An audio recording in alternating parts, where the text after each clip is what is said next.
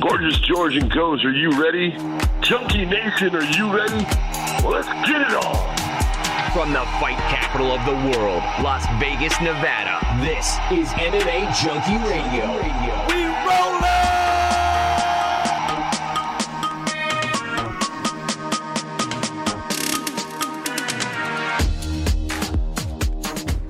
What's going on, Junkie Nation? Gorgeous George and Goze reporting for duty here on a Thursday morning. Excited to talk to you for the next hour or so as we discuss the latest in mixed martial arts. A little bit of news, but two good interviews on uh, Adrian Yanez, excuse me. Almost said Andre. Adrian Yanez will be a guest of ours. He's got a fight coming up against Rob Font. They just signed it. It's going to be UFC 287. You know us, we'll be digging. Where's it going to be at? We kind of already have a date, April 8th, one day before our mom turns 80. So that was an easy one to remember. And as far as uh, Randy Couture, he'll be our next guest. He is calling fights. He's a legend. He already did the work. He's in the Hall of Fame, titles everywhere. Now he commentates for the PFL, and PFL is starting their Challenger Series. Eight straight weeks. Remember, this is where the lesser known, unknown fighters uh, compete for a chance to be part of the regular season and then possibly even their uh, playoffs, in which one man or woman can win a million dollars. It almost happened last year with Dilano Taylor. He came up just short against Sadibou Sy. All right, folks, two guests and lots of news.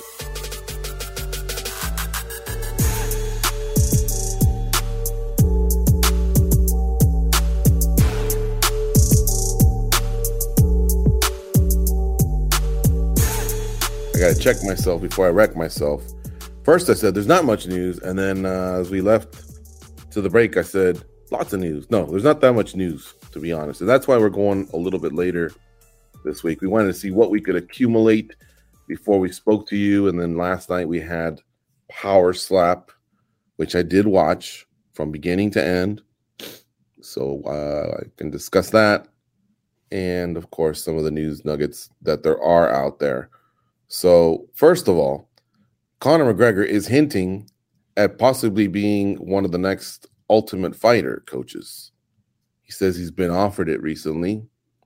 And then Michael Chandler even had those little those little curious eyes. What do they call those? Like peepers? Yeah, you know those eyes like, ooh, what's going on over here? Yeah. Uh, it's, one of my it's one of my favorite emojis. Yeah. And you know, he really wants that Conor McGregor fight. And who doesn't? McGregor against anyone's exciting. Chandler against anyone's exciting. Put them both together, holy cow. Um a season of TUF. That might be the best thing for McGregor Goze because there's also these allegations that have surfaced about a young lady who says she was uh, attacked by McGregor on his yacht in Ibiza, like they say it over there. I've always said Ibiza, Ibiza, some island off the coast of Spain. If you're looking at Spain and you see Barcelona, just to the right of that, in the Mediterranean, Ibiza. EDM, lots of EDM, electronic dance music is played there. It's a big party uh, island and destination, I should say. It is an island. And uh, yeah, she says this happened last summer. Um, he attacked her and she actually jumped off the boat. Goze a a harbor boat came, rescued her, and she filed some sort of a complaint, but didn't really didn't really do too much after that until she got to Ireland. And now in Ireland, where everything's kind of like more uh, secretive, private, like they don't release um, athletes, uh, they, they don't release names or anything like that. They'll call them Irish sports star. That- That's what happened last time. Uh, they keep it under wraps. Well, whatever uh, she complained about in Ireland is kind of matching what was said in Ibiza, Spain. And I don't know, you know, of course, McGregor has already denied it. And but this is one of those like rages of temper. Apparently, she's known him for a while and things were cool. And then it was just like a Dr. Jekyll and Mr. Hyde situation. Again, allegations, let the man have his day in court, but I don't see him coaching anytime soon, I guess is what I'm trying to say. But if he does, that might be the best thing for him in the sense that maybe it'll just give him a whiff of MMA and off these damn boats, dude. Get fix your leg, and if you're ever gonna do something, have a last run in MMA, then maybe this will be it. I don't know. He wasn't the best coach last time. I remember he would show up late. Anyway, unpack it all. Yeah, I mean, I don't see him coaching anytime soon. That's to me borderline ridiculous. It'd be like like if you were caught slapping your wife on camera and then like you you started like a league where people slap each other. Like, come on, that's just not gonna happen, right? Uh, Conor McGregor coaching uh, an Ultimate Fighter TV show after these type of allegations, that'll never happen. Like, dude, that's for sure. That is the ultimate distraction, is what that show should be called. Because to me, the timing of releasing this versus what's in the news right now on him, to me, just seems like the ultimate distraction. I think that's that's why they did it. Um, if he does it, I mean, look, we can only talk about it as allegations right now. But if we break down what this young lady said, think about the terror you have to be in to decide it's safer for me to jump overboard into the ocean than to be on the yacht with this guy, right? Mm-hmm. I hope to God this isn't true, um, because if it is, that's that's terrifying shit, man. And that's another thing we don't need. This year has been absolutely nuts for fighters. Um, for Conor McGregor as a person, as a family man, as a fighter, you know, we want to see him come back and fight. Like, holy crap. Uh, if you're the UFC and you're thinking, all right, we just let Francis Ngannou go, uh, that's one less star. But hey, one day we're, you know, we finally got Jon Jones back, and one day we're going to get back Conor McGregor. Like, dude, this is just, Dana White probably picked up his phone and threw it through a wall or something. Mm. Not that I'm comparing the two, but as you were saying that, I remember in 2001, there were people that would rather jump out of one of the tallest buildings mm-hmm. on earth than to burn to death. Yeah, I was just watching a thing on that yesterday. Yeah, I don't know how many bodies did it, but I remember firemen that were interviewed kept saying they'd hear a plop, you know, and mm-hmm. that was nasty. All right, sorry to bring that back. Uh, all right, some other news. Uh, here's a fight booking. How about that? Let's clean the palette a little bit. Uh, Modestas Bukauskas returns to fight Tyson Pedro at UFC 284.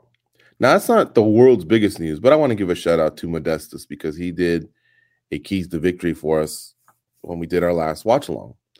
And here he pops up a few minutes, a few days later but guess what? That fight's on February 11th. Today's January 26th. Now it's possible that they told old Modestas, hey, just stay in shape. We got something cooking. Or maybe this is a late notice.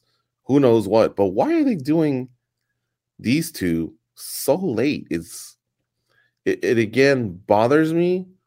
I don't know if ticket sales are slow over there. I don't know that this would really help it or they found themselves in a situation where they go, "Hey, wait a minute, we haven't offered this guy a fight in so long," or why such a late fight booking?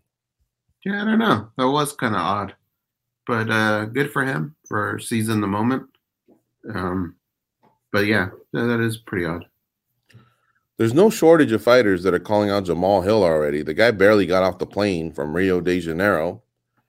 His price still smells like caipirinhas, you know, mm-hmm. and partying and stuff. But yeah, uh Jiri Prochazka has already said I'm coming or something like that, standing in the snow.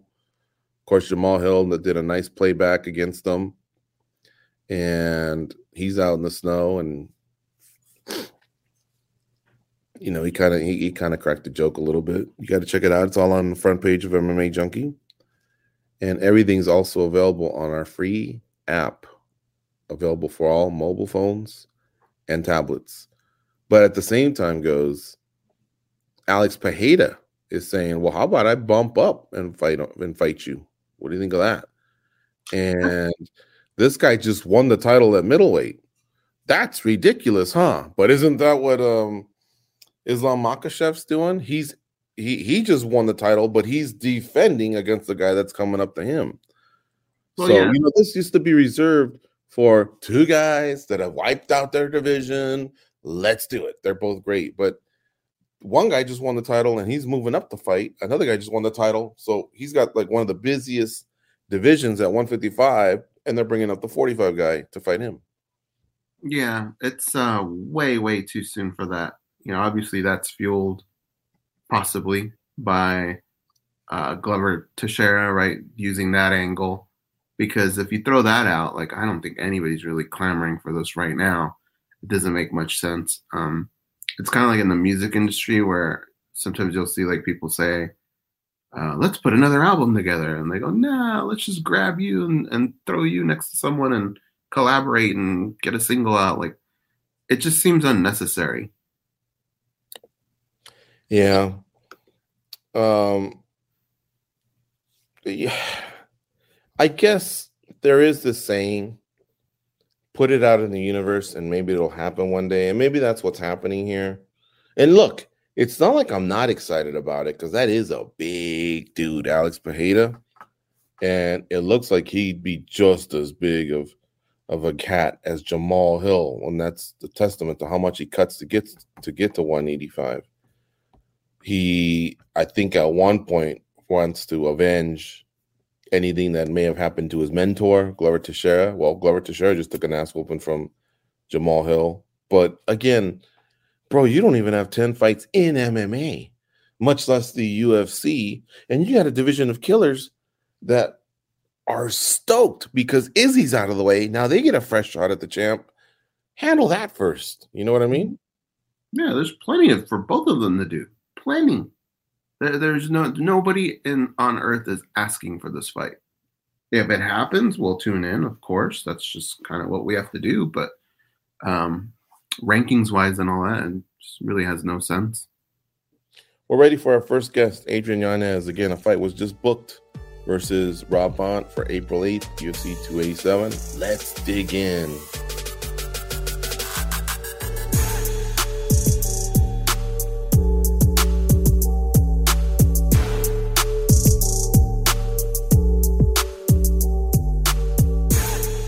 What's going on, Junkie Nation? Gorgeous George and Goze are back with another superstar from the sport of mixed martial arts. Of course, we're talking to bantamweight Adrian Yanez, who's got a big fight coming up against Rob Font on April 8th, UFC 287. The fight was just announced.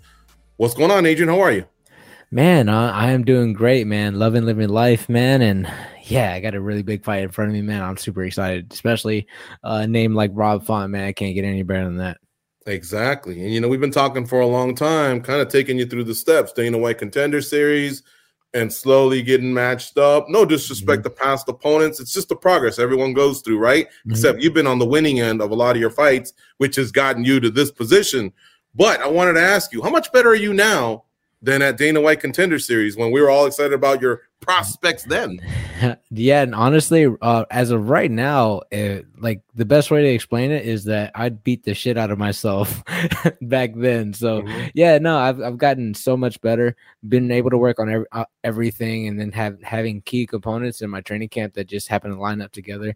Got more training partners, high level training partners, and then on on top of that, you know, everything that kind of went on with my coach uh, was able to find people that have worked with my coach and my coach highly respected, like Yves Edwards and uh, Michael Chase Corley, and then uh, you know, just making my team stronger. So yeah, uh, I've grown leaps and bounds from that first Dana White Contender Series, and you know, just moving on uh, afterwards has been been kind of like it's kind of like a like a sigh of relief too because now it's it's one of those things it's a, it's it's official for me that where I'm like I'm here and I'm like ranked and you know knowing that I deserve to be here kind of kind of gives me that extra little bit of like confidence because like before I was ranked, before I had my first like couple two UFC fights, man, I was it's always that question of like whether you deserve to be here. But now, like me at the age I am now, and like the position I am now, it's like the rank, the ranking, and everything is just like, oh yeah, now I'm here. I'm like different mindset and everything. So it's like it's it's it's been it's been a super blessing with how my whole entire career is kind of pl- planned out and panned out. You know, so it's it's it's good. I love it, man. Complete different change from the contender series now. Mm-hmm. Speaking of contender series, we have a new champion from the contender series, Jamahal Hill. Are you more happy for him as a fellow fraternity brother of DWS, DWCS, excuse me? Or are you more like, oh man, that could have been me? Yeah, man, I'm, happy. I'm happy for him, man. I'm really, really am happy for him. It, it kind of, you know, for the longest time, uh, the contender series guys were like they got up. Some have gotten up there, but a lot of them like weren't able to get it. You know, so, uh, you know, and a lot have gotten super close, and like even to the point where like they're in title contention, you know, in the next fight, and then you know lose that fight. So, yeah, no, I'm ha- I'm I'm really happy to see Jamahal Hill go out there and get the win. You know, because it kind of solidifies what the contender series is about. You know, we have they have they've had so many uh Ultimate Fighter you know champs, but you know finally we have a Dana White contender series champ, and it's a good one too because man. Is it's exactly what you get. Like you sometimes when you're watching this, the contender series, you get a guy who's like five and 0, 6 and 0, and like kind of like uh those guys that are just like coming in, not the prettiest records coming in, but you know, like as in like uh opponent wise, but uh Jamahal Hill came in, surprised everybody, went up there and just knocked everybody out and stayed on a continued uh, win streak. And it kind of shows that, man, like the contender series is about to start building a whole bunch of champs. They're going to have an influx of champs, you know. So it's, it's, ha- for me, I'm more happy that he broke that barrier for a lot of us, and now it's like kind of like it's going to happen. Now you're going to start seeing contender series uh champ, contender series champ, contender series champ. You know, so I, I am really excited. You know, of course, it you you always strive to be that that first one, but. Right. The fact that it was uh that it was Hill, you know, like it, it makes it a lot more a lot better because I like to feel like I, I, like his style and I love the way he fights and he goes out there and puts it on the line every single time. And uh, just seeing him going out there and get that strap was was really really cool. And I imagine it lifted the the your confidence level as well. I mean, you have to be confident first of all to fight in your underwear in front of thousands in the arena and millions at home. But on top of that, like, hey, w- what's the quality of this batch? You know, like mm-hmm. first Ultimate Fighters, first Dana White Contender Series fighters. Now one guy goes out there and wins it. And now you got to feel like yeah, that's just the process, except now we're going through this channel versus the old channel, I imagine. Oh yeah, one hundred percent. Like it, it, just like just like I said, it's gonna it's gonna open a, a, door of influx of fighters coming in and knowing that it's possible. And even just for myself, you know, I I didn't think I'd be in this position. There's a lot of Ultimate Fighter fighter fights that like fighter fighters, like yeah, I know contender series fighters that get into the UFC but are quickly like taken out, you know. So there's like there's going to be a lot more confidence in these guys coming in and be like, no, I'm here. I can make it. Not just be a couple stint, like a, a one contract fighter. I can be here and be here for a very long time. You know, there's a lot of guys in there that, that like I look at, like uh, I was w- watching uh, Dan Ige and Dan Ige has been one of those guys that's kind of like one of those guys that I looked at as inspirational too, because he got on the contender series and now he's made made himself pretty much like an MMA household name. You know, everybody knows who Dan Ige is. You know, he's going out there and flatlined a couple guys and also put up phenomenal performances against uh, really tough, tough opponents. You know, and Jamahal Hill Hill's one of those guys too. He, Hill goes out there, he's he's put out almost everybody and then goes out there and wins the title on top of that. It Just, it just makes the confidence up there and make us be like, no, like, how can I say it? We are championship material coming out the contender series. We just need to, you know, continue to keep evolving because I feel like, uh, like in the Ultimate Fighter, like a lot of those guys came in wanting to be the champion, wanting to be the, at the, t- the cream of the crop, and you know, you got us now starting to come in, just being like, all right, we're the cream of the crop now. You know, if, if that makes sense. Yep. UFC bantamweight Adrian Yanez joining us here on the program, fighting again uh, April 8th, UFC 287. Uh, Don't know the location yet. Maybe AY will tell us after the interview. Uh, Goze, what do you have for Adrian? Well, maybe he'll tell us during the interview. We never yeah, know. Come on. You have to dust off the passport. Is it oh. Are we going to see you in a few weeks? You know, we're in Las Vegas. You know, I, I, if, if, you want me to I up. wish, I really wish I knew. I had a TBD to, on my contract, so I would, I would definitely like let y'all know. Yeah. But yeah, no, I'm still trying to figure out where I where I'm going to be fighting. Okay. Uh, a lot of speculation has been uh, been Brooklyn, but the last I heard that, I feel like they're kind of straying away from it. Mm. But uh yeah, I'm not 100% sure. I kind of don't want to go to New York just because of the tax reasons. You know, I'm just like either Florida, Texas, or you know, let's let's go back to Nevada or some something. You know, so uh yeah, yeah, no. Uh it'd be fun to fight in Brooklyn. It'd be fun to fight in New York uh, at MSG, but uh, the taxes on my end. I'm just like, eh, you know, let's let's just stay in a, in a, in a no taxes, you know, fight fight area, you know. Well, Yeah. I have an idea. It might not be for this fight, but look over your right shoulder. What Oh about- yeah, good old Mexico. yeah, I would 100 percent love to do that. Would I you would 100 percent love to do that. Yeah, I'd, I'd I'd I'd go there 100. percent Like fighting in Mexico would probably be one of the, one those things that beats surreal for me, you know, because man, my family, my like my mom's side's family, especially, man. Uh, you know, I I always make the joke that my mom is still illegal. She only got the papers. Well, you know, she did get the papers through my dad being married, but uh, yeah, no, uh, that that would be cool. Going back, going back, and kind of just representing my mom's side of the family 100. percent You know, and I think that'd be amazing. Um, yeah, yeah, no, that that that actually that actually sounds really good. Being, it, it would be cooler to be able to represent Mexico for my mom's side of the family, like my grand my grandfather, my grand my grandmother, and everything. I think that'd be I think that'd be really cool. Just not just an honor for them, you know. That that that that would be super awesome. I, would love to do that. Yeah, because I feel like I fight like I fight like a Mexican fighter, anyways. So I, I I feel like it's just bound to happen. Me fighting Mexico like a Mexican fighter, knocking somebody out. That'd be fun. There you go. Look, I know we're. I promise you, we're gonna get to Rob Font. It's over here over my shoulder, right? But I do want to kind of add on to that Dana White contender series with line of questioning that George is asking. Um, are you gonna be next, dog? Like, there's a couple of these guys that are creeping up. You think you'll be the next one to get the belt?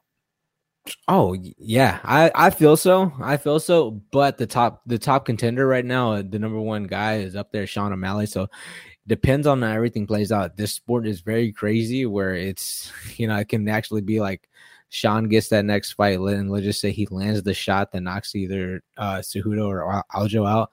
It'd be really cool to get the two contender series, you know, guys fighting for fighting for a belt. You got one defending, one challenging. That'd be pretty cool itself because that's Yeah. a possibility as well. And I think that'd be the first time that happened too. So that'd be another first. But yeah, I I think I, I think I'm along the lines that that would be next. I just need to get through Rob get through Rob Font. Yeah, that's that's all that's on my mind right now. The belt, you know, it's it's nice, it's pretty, you know, make it bumps up the paychecks. Uh, but if, none of that happens if I if I get slept by Font, you know. Are you in a hurry to make all of this happen? Because I know you said you're focused on Rob Font, but throughout your career, we've noticed you have been kind of patient, and, and we do feel like that's maybe played in your favor and worked out for you. Um, you know, all that the talk about the belt and all that. Is it stuff that you just kind of see in the future, or do you think right time, right place, maybe that could happen sooner than we think? like honestly i'm in no rush. I'm in i'm in no rush man. Everything's gonna everything's gonna fall into place the way it falls into place. I'm not really uh you know as things come you know i've, I've always kind of been that person that never like kind of rushes for anything you know. I let the uh i like i like the delayed gratification type deal you know just like in investing you know just like if you put all your eggs in one basket way too soon you know even though you didn't make you're just like oh everybody's like the get rich quick scheme you know put all your money in this and then next you know you tank. Uh yeah i like to make sure that i get like a good solid ground and just make sure that i know what i'm doing and i know what i'm getting myself into you know just like in the sport just in general like there's a lot of things that could go wrong but if you take your time and do things right everything's going to plan out and be you know it can be very very fruitful for you. So on my end i'm in no rush but if the opportunity presents itself on uh, for me then by all means i'm gonna i'm gonna jump in dive in head first and you know make the most of the opportunity because you never know when the opportunity is gonna come again. So i'm also i'm gonna be very like you know i can be patient but also at the same time opportunity pops up. I'm for sure gunning for it because man you know the opportunity may never come again hmm And, and you have a lot of similarities with Rob Font, the way you guys fight. And I'm curious, is this a thing where, you know, both of you are going to be in front of you, and I'm sure at some times the game plan will just get thrown out the window and the toughness from both guys are going to come out. And then I can also see both of you uh, have been very cerebral in your fights, a lot of strategy. Is it going to be a mixture of the both? Is it going to be one or the other? How do you see this fight playing out, Adrian? Honestly i feel like the fight is going to play out. It's going to be a mixture. I feel like we're going to take each other's take each other's approach very seriously. We both know we have power in each other's in in in, in both hands. And we both know that at the end of the day one of us one of us can go out. So i really think it's just going to be a mixture of both. You know i'm i'm really I'm really planning. I'm really like we're game planning and everything, and we're gonna be the. uh I feel like we're gonna be the one that comes out on top. Uh, but I'm not taking Rob Font any type of lightly because he has he has a phenomenal jab, he has a phenomenal uppercut, he has a phenomenal overhand. His left hook, you know, I feel like could you know is is not is not as strong as mine, but I know I feel like I can I can get through. I can find the cracks, and it's it, will be one of those. I know as soon as he gets hit, he's gonna want to come back, and as soon as I get hit, I'm gonna want to come back. So we're gonna be fighting the urge to want to keep our feet in the center of the ring and just duke it out because I know we both don't want brain damage, but at the same time, we're we're two warriors that are gonna just sometimes just gonna have to bite down on the mouthpiece and just get after it, you know. And on my end, I feel like I hit harder, so it'd be a detriment to him if he if he uh if he tried that.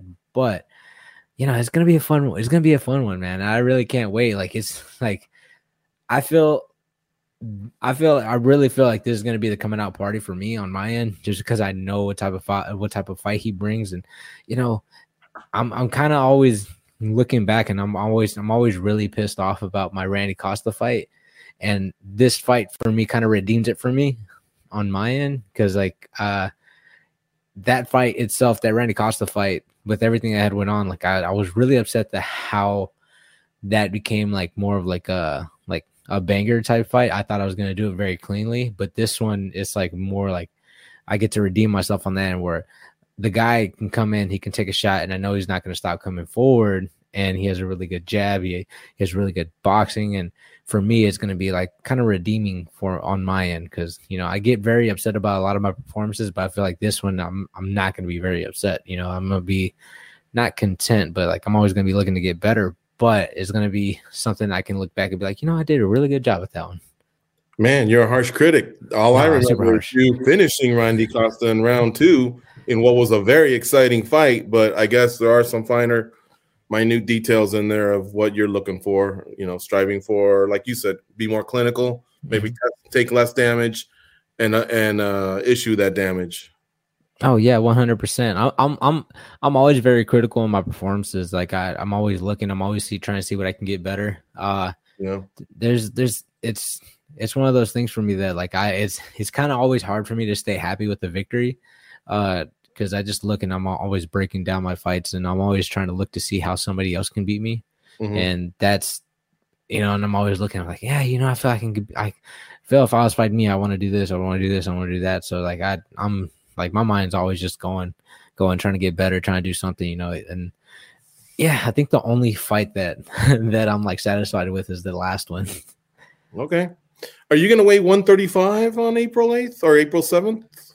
You know 130, I mean? 135. I I'll I'll plan to weigh it, but I'm always gonna get that extra pound leniency. I don't care. like I'll, I'll, take advantage of it. But if I float off that pound by the time weigh comes, then I, I'll be on the dot. You don't think it'd be wise to maybe weigh 135? There's rumors of a title fight that same night. Yeah, if if there if it is, then it, then it is. Uh, but on my end, on my end, I'm gonna come in like I've usually weighed in at 135. Even uh, most of my fights coming in. Yeah. But I'm I'll give myself the pound leniency. But yeah. if if something were to happen and I need to step in, you know, I'm gonna take that opportunity. Just like I said earlier. Yeah. Just like I said earlier. If the opportunity, right? Yeah. If if the opportunity uh uh you know comes up, you know, then then I'm there to down there to take because I know what that I know what that type, I know what that does. That changes my family's life. That changes a lot on my end. So you know, I'm just here trying to put, trying to, you know, get my kid's college fund going so I can make sure that he has a better life than I have. You know, doesn't have to get punched. He can do do it all with his brain and just be smart. You know, uh, instead of like on my end. You know, right. Um, and I guess it'd be fair to ask. So would maybe ninety percent of your camp be focused on Font? Maybe five percent on how to fight an Olympic wrestler, and another five percent on how to fight someone with an amazing back take. Uh, you know, just give, give them a little bit of love. You never know. You might be in that matchup. Yeah, no, I, I honestly think the front's gonna shoot. So like on my end, I've already been I've already been uh working on the wrestling, already been working on the jiu-jitsu, I've already been working on like a a lot of things like from the from the ground, uh, from jiu-jitsu to the wrestling to the clinch work to the Muay Thai and to to the boxing and everything. So I've had like all last year after after my last fight in July, uh my last fight in June, July, I got word about Font And after that, like I just kind of been training, just trying to get better everywhere. And so I've been I've been working on everything. I've never really kind of been out the gym and you know, uh, after after training with some really high level guys, I was like, you know, I, I, need to work on a lot of these things. So I started working on this, working, doing my best to close the gap, and then being able to train with someone like Raufeon Stots, and then uh, then also a guy who's really good with jujitsu and Matt Schnell, and then being able to work with those guys, uh, you know, pretty much on the daily has been helping me out on my end. So yeah, and then I have a great boxer, uh, Cameron Smotherman, uh, throwing hands at me. So yeah, man, I feel like I'm I'm ready to take on any challenge if I'm being honest with you. So uh, yeah, just just consistently just been working, man. I can't I can't not work on anything. You know, I can't just strictly just focus on uh, you know, oh, Font's a really good boxer. You know, he's gonna come in just boxing heavy because I honestly think he's gonna shoot. So that's been making me work on everything. Adrian, so last thing on Font for me, uh, we know him pretty well, and we'll probably speak to him as well. And we feel like we've gotten to know you pretty well as well. So here's what I'm proposing: this fight takes place in Las Vegas.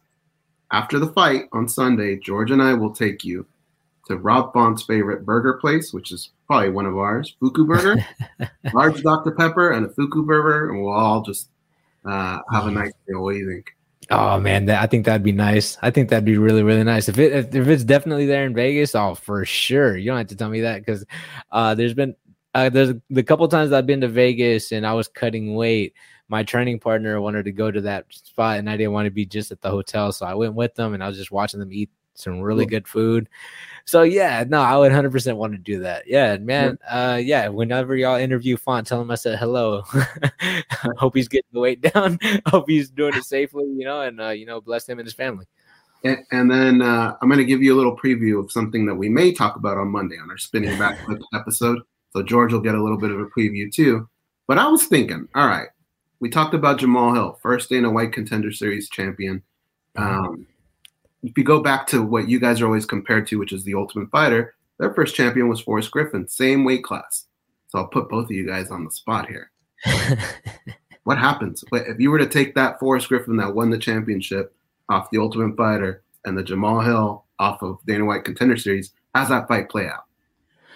Ooh, okay. So if we got that fight in both their primes, if I'm being 100% honest with you, I feel Hill would take it. I feel Hill would take that fight just like if we're doing the hypotheticals, you know, Forrest Griffin and his and and his ultimate fighter.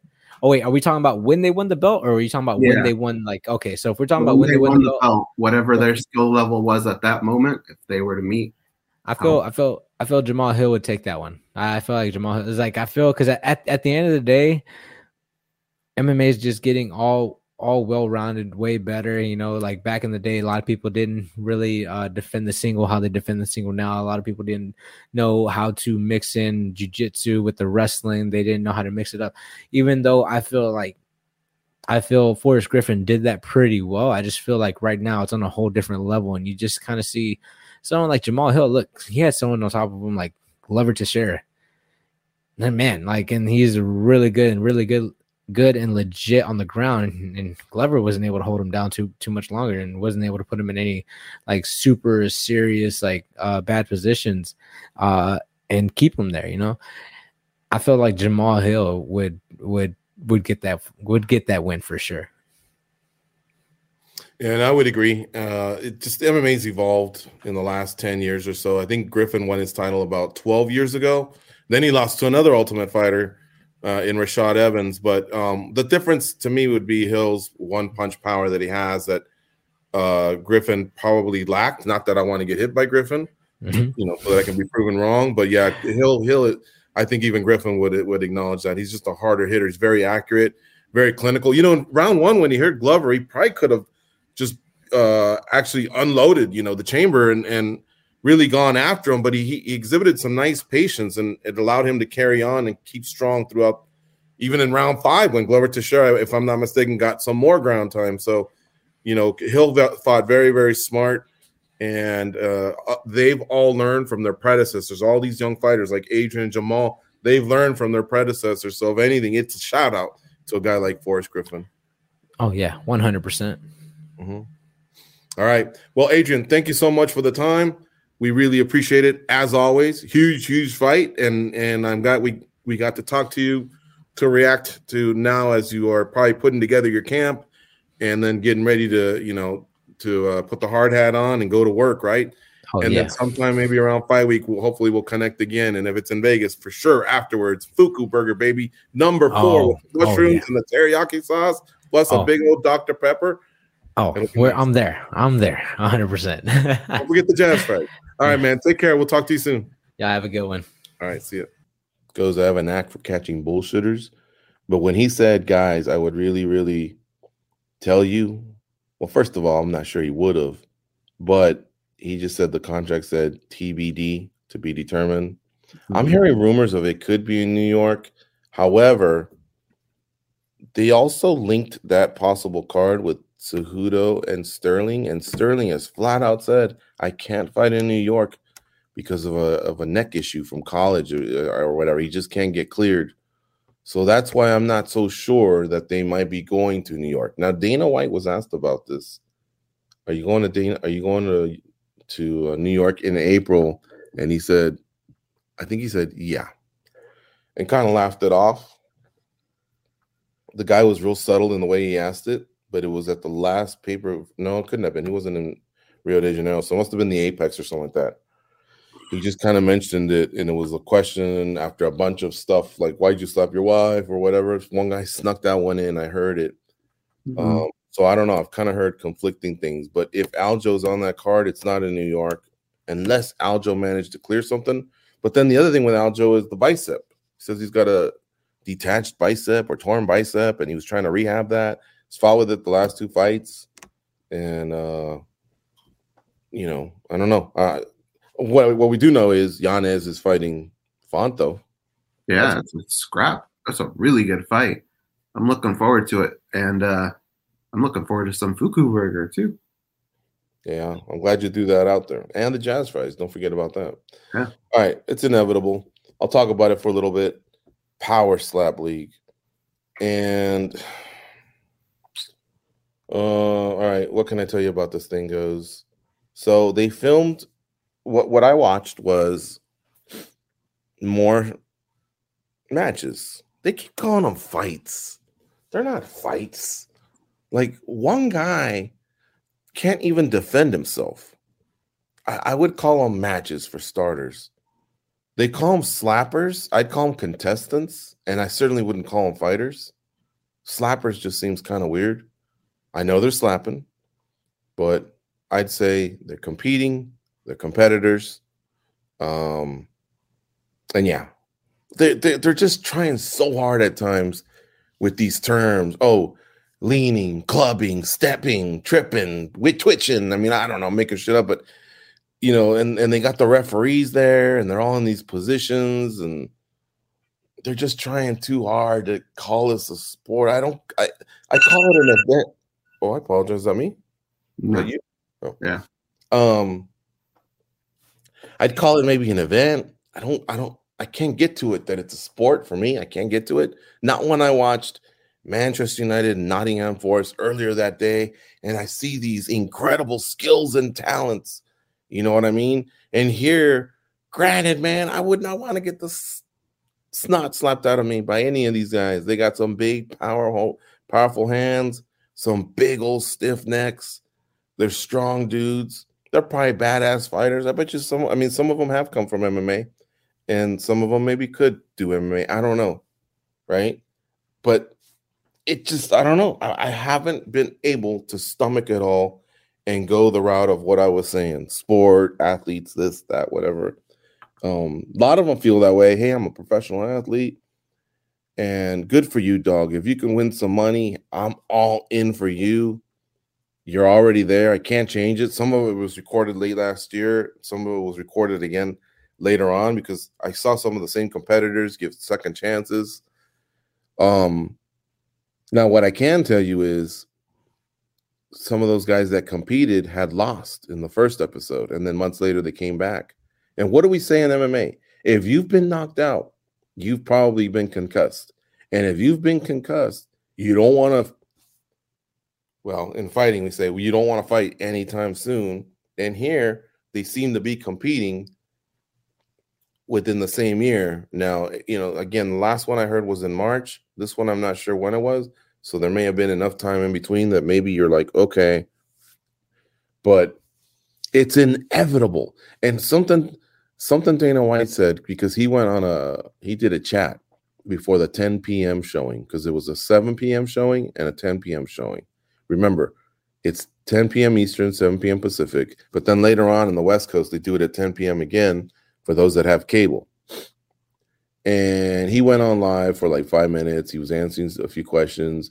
And that was one of the questions, you know, that was brought to him was, what about the, the head trauma? And he goes, in boxing, 300, 400 times you get hit in the head, and here it's only three. That's that's not untrue. Mm. However, the concussion is what we're concerned about. I mean, yeah, the repetitive head trauma for sure. Of course, that sucks. But not every shot's also landing cleanly. Some go to the body, some go to the shoulders, some are deflected. All these land pretty clean. And eventually you're getting a lot of these KOs. Um, so we're, we're really, really concerned about the concussion. Of course, the repetitive head trauma and concussion, but the concussion as well it's happening. There's a lot of boxing matches, guess what? Where they don't get knocked out. You know, um here's another thing. I observed them again, and I know you watched episode one. As they're watching, they're giggling like little schoolgirls. It just gave me this reminder of I can make two people do anything, and it reminded it reminded, reminded me of bum fights. Yeah, and somebody had said something about a week ago. I wish I could remember who it was. I'm I laughed my ass off on on Twitter. I'd like to give them the credit it's not my joke, but it just says, "Geez, I may have even been Ben Fowlkes." You know how how funny he is, but just boy, Ben uh, bum fights came along 20, 20 years too early. Uh, but it really almost feels like, hey, let's offer these two bums money. You know they'll fight because they need it, and then we'll mm-hmm. see something that's pretty much sloppy, compete, and then guess what? When one guy gets hurt, we'll go, oh, hey, all right, oh, Merry Christmas or whatever, Happy New Year. Here you go. There's a little bit of that, but it just has that cheap feel, man, of cheap labor for my entertainment type thing. Yeah, that's one of the parts that I didn't like about the, the whole thing was just seeing. Um, you know, I had mentioned, I think I talked about this on the Triple G show. Initially, my review I said had nothing to do with Dana White and the situation that he's going through. I it's just not for me, the power slap. But I think I was wrong because there was a lot of disgust for me in the fact that watching him sit there and just kind of laugh like he's watching like he's he's the host of ridiculousness or something mm-hmm. you know mm-hmm. he's laughing at people's misfortunes and that uh yeah that kind of sit, sat with me wrong so maybe I am a little biased in this, but that was one of the things that I didn't like about it because because the show could still be the show without it. Right. Uh, what else?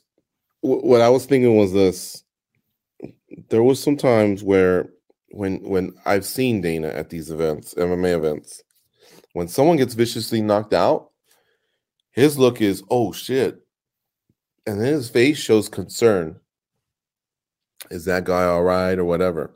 In the meantime, the winner will then come to him and then he'll celebrate by sometimes they come up to Dana, talk to Dana, and he'll go, Congratulations or whatever. But he's still in awe of the athletic spectacle that just took place, right? I don't see that little giggle, that little devious smile. Whereas here, I see it in the anticipation, like, oh, here we go. They're rolling them out you know, and then there's this little smile, they get ready, and then boom, boom, they're they're laughing at the shots. That's all you can do, Goze. As much as they try, like, oh, he put his hips into it, he really has good form. Come on, man. Like, we're it, pales in comparison to what we see in MMA in terms of skills and talent. And then eventually some guy gets waxed and then goes. These guys are stumbling around like homo hobos, excuse me, um, you see Forrest Griffin and some other guy trying to catch them and then not trying to catch them, stopping in midair like the Matrix. And then by some certain point, they gotta be able to respond to the ref, walk to the ref, then the ref's waving it off. And then the worst goes the worst is this they had fighter A and B slap each other. Let's say A slap B, all right, and B gets knocked out. So then they go, hey, look, man, fighter A lifted his foot. He's disqualified. The winner's fighter B, who, by the way, is still fucked up on the ground. All right, congrats to fighter B. He's going in the house, right? And then guess what? So this happened again either in March or a few months ago. But you can tell Dana has recently filmed this, and he'll say, "Well, so then the commission looked him over and said, "Hey, man, you're pretty jacked up. You can't go in the house. So we're giving fighter A the spot." oh my hmm. god, dude! You know, like that's the guy that just did something. You're almost better off doing something illegal and just lifting the shit out of your foot, dude. I'm talking James. Uh, uh what's his name? Um James uh James Brown? Yeah, no. The football? Dave Chappelle. Wow. Dave Chappelle, yeah. yeah James, uh, uh, Rick James. Rick James, that's who it was. Yeah, Rick James. I mean, Rick James style, dude, and just slam his face, lift your foot. It don't matter because if they disqualify you and he can't go, you're going in the house. Now, granted, they're all in the house by now, so this is just for future generations. But it was they did that like two or three times. The guy that mm-hmm. cheated and knocked the shit out of the other guy, and the other guy was fine. In fact, one time they did it back and forth, and they they explained that both guys had cheated, but yet we're still going to take the guy that was jacked up. And I and when I replayed it in my head, if the so they're not even catching the fouls, they're catching them using VAR or instant replay. You know, later on, dude, you don't think the guy would have liked to have known that and not having to because sometimes they'll slap each other a couple times. Mm-hmm. You know mm-hmm. what I mean? um, the guy would have liked to have known that because if he was disqualified, then he wouldn't have had to do it back to the other guy, or and then get one back in return. I mean, it's just it's not organized. I keep hearing some of these guys saying, "I've been slapping for two years. Let them slap. Let them slap at the local bar or wherever it is that this takes place. Spring break. Um, I don't know. You know the the, the Sturgis in, in in South Dakota, the annual motorcycle thing. I fraternities, wherever it's happening, leave it there. I, I just honestly hope it's not a thing. I prefer the Olympics from Revenge of the Nerds to just do drinking events and you know who can ride a tricycle longer or whatever. That that this is just I don't know, man. It's just a waste. It's just a, a heaping pile of garbage. Um, I was telling my buddy Gabe last night. I go, if you send me a YouTube of this, I'd probably go, "Oh shit, wow, that was crazy, man. That was nuts." Hey, did you see the one I sent you about the guy that maybe fell down a hill? He was skiing and he wiped out. Yeah, yeah, yeah, yeah. You know, and okay, cool. And then maybe he might send me a bikini pic, and I might send him one back, and then that's it. Like we might not talk for a few days. That's what guys do. They send each other stuff of close calls or someone munching it, you know. And but we don't sit there and do it all day, and we don't make sports out of it. Yeah, and part of part of it too is like if you told me these guys were getting like 20 grand a match or something like that, I could at least just say, hey, this is a program that's not for me, but whatever. Good for them, right? But they're barely get, getting peanuts for this, dude. They're getting knocked out on national TV for peanuts. It's just, yeah. it's not fun and I can back it up actually too because Eric Spicely, former mm-hmm. UFC middleweight, revealed that he was approached, and uh, 2000 and 2000 was the contract.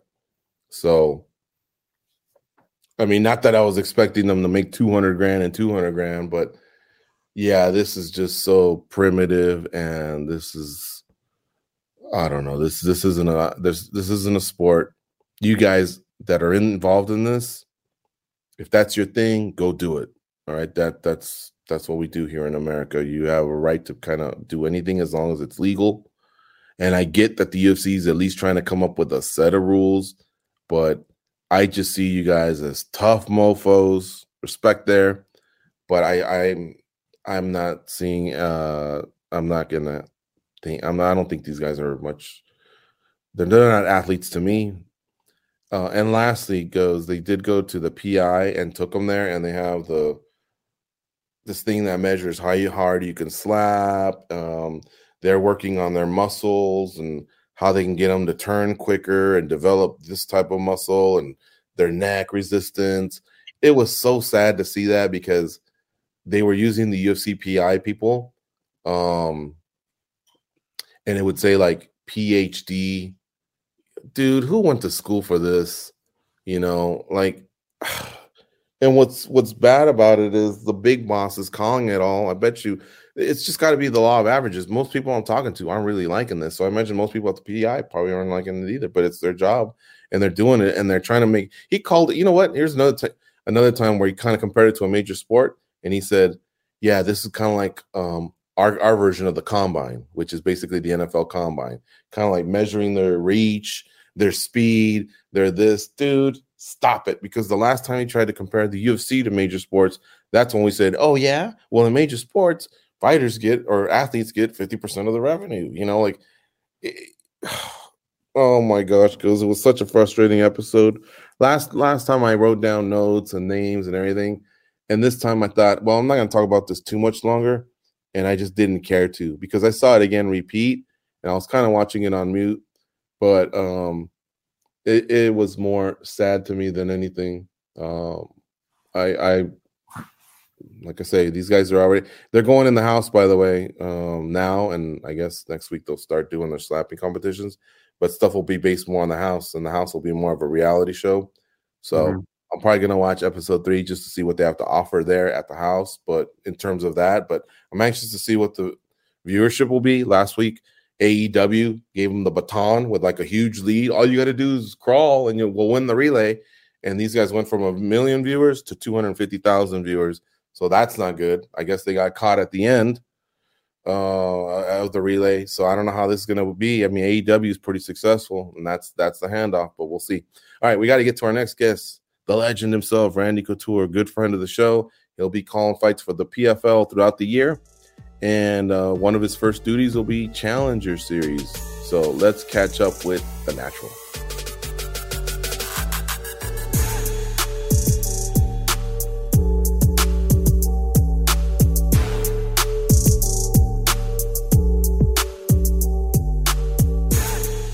Junkie Nation, what's going on? Gorgeous Georgian Goze reporting for duty here, showing up with the general, Randy Couture, who's going to be calling fights. Looks like you got a busy uh, schedule ahead of you this year, Randy. Now with the Challenger Series, which starts on Friday. I hope yeah. you're familiar with Orlando. You're going to be spending a lot of time there.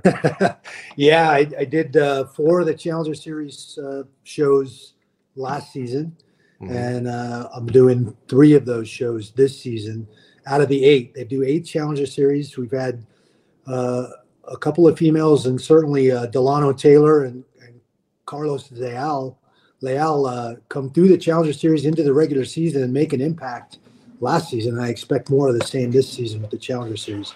There's some very, yeah. very talent. Dilano Taylor, the postman, he um he went all the way to the finals. Yep, exactly. So literally all in one year it can happen your dreams can come true unlike and not to disparage you know challenger series back in the day with Strikeforce or the ufc's ultimate fighter or dana white contender series that's more of like a, a couple year process. This one it can all happen in in one calendar year. Absolutely and we've had a couple of examples of that that's been pretty remarkable to see. Um, i mean as if the regular season schedule isn't challenging enough you know fighting twice in the regular season and then going right into the playoffs and the championship fight. Adding a couple Challenger Series fights to that to that schedule is pretty crazy. On top of that, and so what is? Yeah, you're right. I mean, that is a lot of fights, a lot of weight mm-hmm. cuts. Um, I, I, but dare I say, is it too much? Because that I think that's probably a minimum of five fights in one year. Could that be too much for some of these athletes that are two and one, four and oh, seven and oh, too I early, think, too much too early? I think the uh, adding the Challenger Series fight to the to the regular season schedule for some for like Dilano Taylor, what he did, or, or Carlos Leal. I mean, that's a lot. That is a lot. Is it too much? I don't think it's too much. These guys are young. They're resilient. They're smart. They're front loading their camps for the regular season so that they don't have trouble making weight, you know, every six weeks and, and fighting again. Eliminating the elbows uh, yeah. and the cuts that come with those elbows is something that, that the PFL decided to do because they are asking the fighters to turn around as quickly as they are and compete again. So recognizing the challenge and the adversity that you're facing uh, is one thing, and that's one of the things um, that Anthony Pettis failed to do, and he he admitted that, that his first season with the PFL. He's like, man, I didn't realize what I'd gotten myself into. Going into the second season, uh, he front loaded a lot better and, and kind of managed his time a lot better going into that season. Now he, he still struggled a little bit just because we have some tough cats in that weight class, but uh, it is definitely a challenge. Is it too much? I don't think it's too much. I think in the last 18 months of my career, I fought five times. Mm. Um, probably the most active I was in my entire career. I'm sure that the the powers that be uh, were scratching their head. Was, oh man, this guy might just finish this contract. We're gonna have to deal with him again. So, yeah. Um, well, hey, listen. As you're calling the fights, I imagine in your head you're computing: Does this guy or gal have it to be ready for the regular season and maybe even get there? what is it like what what are you looking for because again maybe a 4-0 fighter might have something that the 12 and 1 fighter more experience just may not have mm-hmm. yeah i think it's the composure dealing with the adversity a lot of these fighters are stepping up it's their first time on a big show a bigger show where they're getting that kind of exposure and, and that you know dealing with that kind of uh, vulnerability frankly um, how they take that and, and deal with that adversity is is really the the, the key. Uh, looking at that, evaluating. Certainly, there's the technical aspect of the sport. How do they compete? Where are their strengths and weaknesses seem to be? Do they fit in this format where going out on that cage and scoring points is the, is the commodity? That's yeah. what you're going to need to do if you want to make it to the playoffs and get a shot at that title. So, I mean, all that, all those variables come into to evaluating who's going to get that contract Obviously, there'll be four Challenger Series fights on each one of those cards. The four winners are going to get to step out there, and we as judges get to decide which one we think has the most potential to, to step into the regular season or get a shot at a contract with the PFL. You know, Randy, fighters are so much more well rounded at the start of their careers now because they get into mixed martial arts early and learn a little bit of everything. And so we just saw Dana White's contender series alum, Jamahal Hill, right? He just won a championship. Um, for the mm-hmm. PFL, it's it's come very close, very early in, in, their tenure. If you had to look into your crystal ball, when would you say uh, a Challengers alum would win it all? Gosh, I mean, look how close Dilano Taylor came uh, this season, uh, this last season, to, to, made it to the finals and was in that fight the entire time, in my opinion. Uh, a great competitor and did a great job. Same with Carlos Leal. I mean, he showed glimpses of, of pure brilliance in the way he approached uh, several of his fights in the regular season and, and making it to the semifinals. So um, it's tough to predict who, who that person's going to be that's able to come through that, deal with that adversity, face that head on, and and manage it properly to get there. But it's they're all certainly capable of it. I think his crystal ball's a little broken, George. um, You've been yeah, a part. Remember when he used to give out picks in the middle of a pay per view and then go like five and zero? Oh? yeah, well, I, I was I was on a, a pretty hot streak there, you know, yeah. going to the ninety percentile for a while. But mm-hmm. uh, the sport has exploded so much now. There's so many of these fighters I don't know. Uh, there, there's a new fighter on every street corner. It seems like nowadays. and, uh, man, keeping up with that has, has been a real challenge. Well, you've been a part of three shows where the, it, it, involves developing talent, right? With the mm-hmm. Ultimate Fighter, with Fight Master, and now the yeah. Challenger Series. What are one thing that you could say all of those young fighters have in common, and then one thing that they all have in common as far as like maybe a detriment that kind of always seems to pop up for these guys? Well, I think the thing they all have in common, and this is something that I I had too, and I think every one of us is willing to to face this sport and the adversity and try to make a living at it, is passion. You have to have a passion for this. This is a tough way to make a living. I mean, think about it. You're getting punched in the face for your money. It's there's nothing easy about it and uh, and I think that's what every one of these young guys has is this is something they want to do, something they're very passionate about. They're willing to make the sacrifices and the adjustments that they need to make in their lives and in their training to be successful at this. And, and that's what you're looking for. If there's somebody out there that, that's just doing this because they think they're going to get rich, because they, they think they can make money, they're in this for the wrong reason. You have to be passionate about this to do this. Uh, I think the one common denominator with certainly all these young folks is that the lack of experience. They just don't have the experience to know where they fit in, where their strengths and weaknesses are yet. That only comes by putting yourself out there. And the more times you put yourself out there, the more of that you start to figure out what works, what doesn't work, what you need to tweak, what you need to adjust, what areas of strength that you have, what potential areas of weakness that you have that you need to spend time working and shoring up and make them making those weaknesses strengths. It's that experience is what these young guys lack. And opportunities like the Challenger Series give them an opportunity to step out there and gain that experience. And it all starts on Friday, folks, the 27th on Fubo Sports, which is part of Fubo TV, 9 p.m. Eastern, 6 p.m. Pacific. The welterweights are uh, in action this week. Randy, is that one of your favorite weight classes? Have you developed like a one, two, three as far as your favorites? I'm sure you. You know what? It, it's become one of my favorite weight classes in the PFL for sure. We have some yeah. killers in this division. Um, Magomed Magomedkerimov. I mean Cooper. I mean name it. There, there, there are some great fighters in this division. Mm-hmm. Um, excited, always excited to see them. Uh, it's a deep division uh, yeah, if you're going to break into that lineup, you almost be careful what you wish for because there's some absolute killers in there. Yeah, including last year's champion training out of Extreme Couture, Sadibou Sy. Yeah, congrats to him. He's the one that took out the postman who didn't deliver that night. Uh, hopefully, I got you guys a stamp of approval on that joke. Uh, Danny, uh, sorry, Randy, on, on the way out here, um, just because you're a huge figure in the sport and huge news dropped earlier this year.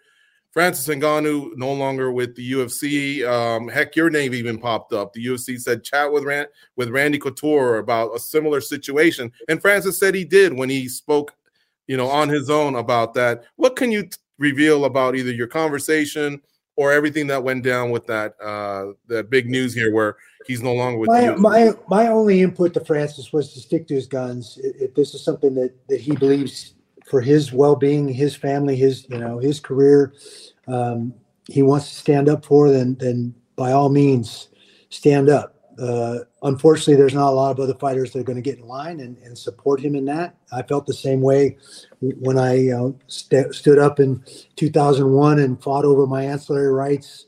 Uh, you know, again in 2006 over over you know being misled about what was going on in in where I stood in the sport at that time too. So um, I don't really even know who Francis's manager is. My my engagement with him is in the training environment with Eric Nicksick, who's one of his you know coaches, his main coach. Mm-hmm. Uh, they asked me, you know, how I felt about this, what was going on. Obviously, Francis isn't the only one that's chirping about fighter pay and some of this stuff. And Dana certainly getting an earful from Jake Paul. Um, on this regard with you know the difference in boxing and MMA. So um, I just told him to be true to himself. If this is what he wants, then he needs to hold their feet to the fire and get what he wants. The money they came back with was pretty reasonable if you gauge where everybody else is at in the sport of mixed martial arts. Is it boxing money? Nowhere near. And ask Tyron Woodley, ask Ben Askren, ask Anderson Silva how much they made for those crossover. Ask Conor McGregor how much they made for those crossover boxing fights. So, you know, uh, it's not out of the question to see that Francis may end up in the boxing world. There was some talk about that. So I hope he ends up in the PFL. I know that, that Ray is talking to him and we'll see where he ends up, but he'd be a great addition to the heavyweight division in the PFL. And if you want a pay per view, and, and, that's a, a model that the PFL is starting now, man, put him with Ante Delija, I would pay to see that fight. That's a great fight. So, and uh, so would I, and so would know, I. And that is the I agree. I, you know, I agree with everything that Francis is asking for, and there's nothing in the, in those things, and he's made it pretty public. You know, and that money that they came back with was reasonable. It was within the realm, certainly, but by the gauge of everybody else that's fighting in the sport right now, that was a pretty fair offer on the financial side. So why not give him some health insurance? Why not give him an athlete's rep in those negotiations? Why don't all athletes have a voice when you start talking about making rules? Drug testing and all these other things that these guys sit in secret rooms and and decide how they're going to treat us. Why shouldn't there be athletes reps and an athlete's voice in those conversations? Yeah. These are not unreasonable things to ask for. And yeah. this is the area in our sport we have a lot of growth uh, to do. We need some transparency in our sport. These 17 page BS contracts taking away all these fighters' ancillary rights in perpetuity. These guys want to write a book. They're going to have to go get Dana White's permission to do that. Yeah. Uh, They want to be in a movie. They want to, you know, any of these things. A video game company comes to one of these fighters and wants to make a build a video game around them. They're going to have to get the UFC's permission to do that. Mm-hmm. That's, in my opinion, that's wrong. That's the WWE model, and that's yeah. the type of antics that they're rewarding too is the guys that are creating drama, the guys that are talking smack, the guys that are doing publicity stunts. That's the stuff Dana likes, and that's the stuff he's going to reward. Is that what we're about? Is that what being a mixed martial artist is about? I don't nope. think so. It's about Bushido. It's about respect, respecting your opponents. They're the ones that force you to do the work and sharpen the appropriate tools to go out there and win and be victorious in those cages. So that's what it should be about. And that's one of the things I like about the PFL. It's a meritocracy. You're going to go out there and score points and win fights. Otherwise, you're not going to make it to the playoffs. It's that simple. Yeah. And I'm sure guys like Francis and Nick Nate Diaz are we're in that position where they the walk away could be a lot easier by what you and some of your former fighter you know the, the, you guys have gotten together fought for that sunset clause so credit to you guys but yeah we still have a lot of strides to make here when it comes to fighter, yeah. you know, the, the, the treatment of fighters. So tell me, tell me that would be a great pay per view. Ante Delija and Francis Ngannou, Diaz and Jake Paul, and then you throw Kayla on there or the rematch with Larissa Pacheco. I would I would pay for that pay per view all day, any day. And me too. that would be a great pay per view. It would be a great pay per view. Yeah. All right. Well, we don't want to keep you from the next one, but thank you so much as always. I'm sure we'll talk to you out a lot throughout the season or see you down at Extreme Couture. But for today, thank you very much. We appreciate it. And folks, tune in on Friday on Fubo Sports for the first Challenger Series. And uh, thanks again, Randy. And then catch the magic with the stars before that on the OC, on the OC. So got it. we will. Tune in. All right. Thanks, we'll guys. Always great to see you. Appreciate you. You too. See you, man. Oof. All right. Well, I'm glad we got our promotion in of the Challenger Series there, but how about at the end the passion he had there for you know for his his teammate and his friend Francis Ngannou and and the the bold move he did a few weeks ago. Yeah, he he brought the heat on that, and you have to remember Randy Couture went through something very very similar in his. If you're kind of a new mixed martial arts fan, he went through something very very similar in in his time that Francis did. So uh, a lot of knowledge there on not just how to handle the situation, but maybe the ramifications of it, right? Yeah, for sure. Um, you can tell there's more to talk about on that topic with him. We kind of had a small window to to talk to him, and but I'd like to talk to him a little bit more about that because you could tell there was passion there, and there was some stuff he felt like he was getting off his chest a little bit. But anyway, all right, folks. So listen, that's our show for this week. There's no uh, MMA aside from the Challenger Series. There's no UFC. There's no Bellator. But tune into the uh, the Challenger Series again on Fubo Sports Friday at 9 p.m. Eastern, 6 p.m. Pacific. Remember, one of these athletes, one of these welterweights, could try and repeat what Dilano Taylor did last year, and that's win the Challenger Series and go all the way through to uh, the playoffs. And of course, Dilano Taylor made it to the finals, so maybe one of them can replicate that. And uh, thank you for your support as always. Don't forget to tune in to the Spinning Back Clique Mondays at noon Eastern, 9 a.m. Pacific. And right now, I guess early promotion for UFC 284 taking place on February 11th. It's Saturday, February 11th, the normal standard times, 10 p.m. Eastern, 7 p.m. Pacific for the pay per view, 8 p.m. Eastern, uh, 5 p.m. Pacific for the prelims. Nine fights. We'll be with you together. Don't get don't get caught looking at some publications that say February 12th because it will be February 12th in Australia, but the event will be Saturday, February 11th. With that, we're out of here. Go out and be a champion.